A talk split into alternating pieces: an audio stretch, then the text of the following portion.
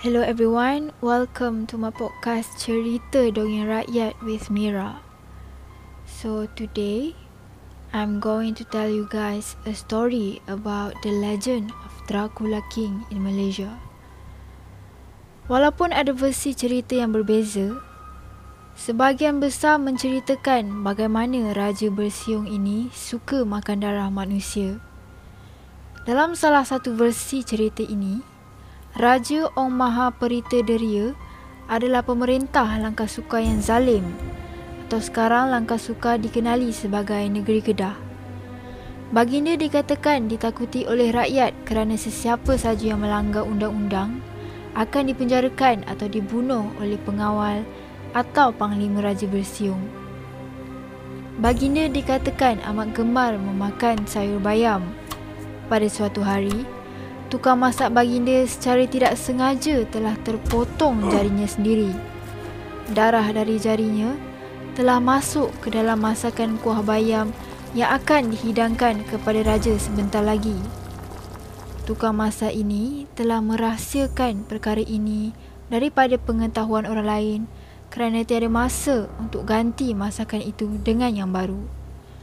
Selepas itu, Baginda terasa kelainan pada masakan kuah bayam kali ini kerana terlalu enak hmm. dari hari yang biasa. Lalu ditanyakan kepada tukang masak tentang hal ini. Tukang masak telah jujur mengaku kesalahannya dan baginda meminta masakan yang seterusnya dicampur dengan darah manusia. Raja Bersiung telah menitahkan untuk pengawal membunuh banduan setiap hari dan darah mereka diambil untuk dicampur dalam masakan. Lama kelamaan, apabila tiada lagi banduan untuk dibunuh, Raja Bersiung menjadi semakin zalim.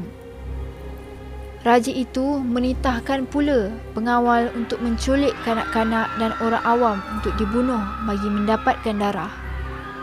Dikatakan akibat terlalu banyak menelan darah manusia, dua siung atau taring tumbuh dalam mulut raja itu.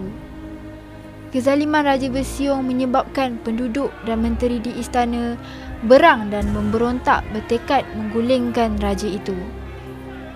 Melihat keadaan itu, Raja Bersiung menghilangkan diri ke hutan.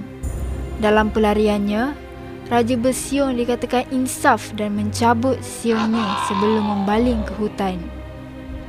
Fakta dongeng mengatakan asal-usul nama daerah Baling di Kedah adalah tercipta sempena Raja Bersiung membaling giginya di kawasan itu.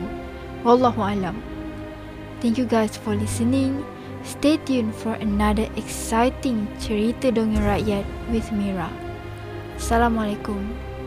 Bye bye.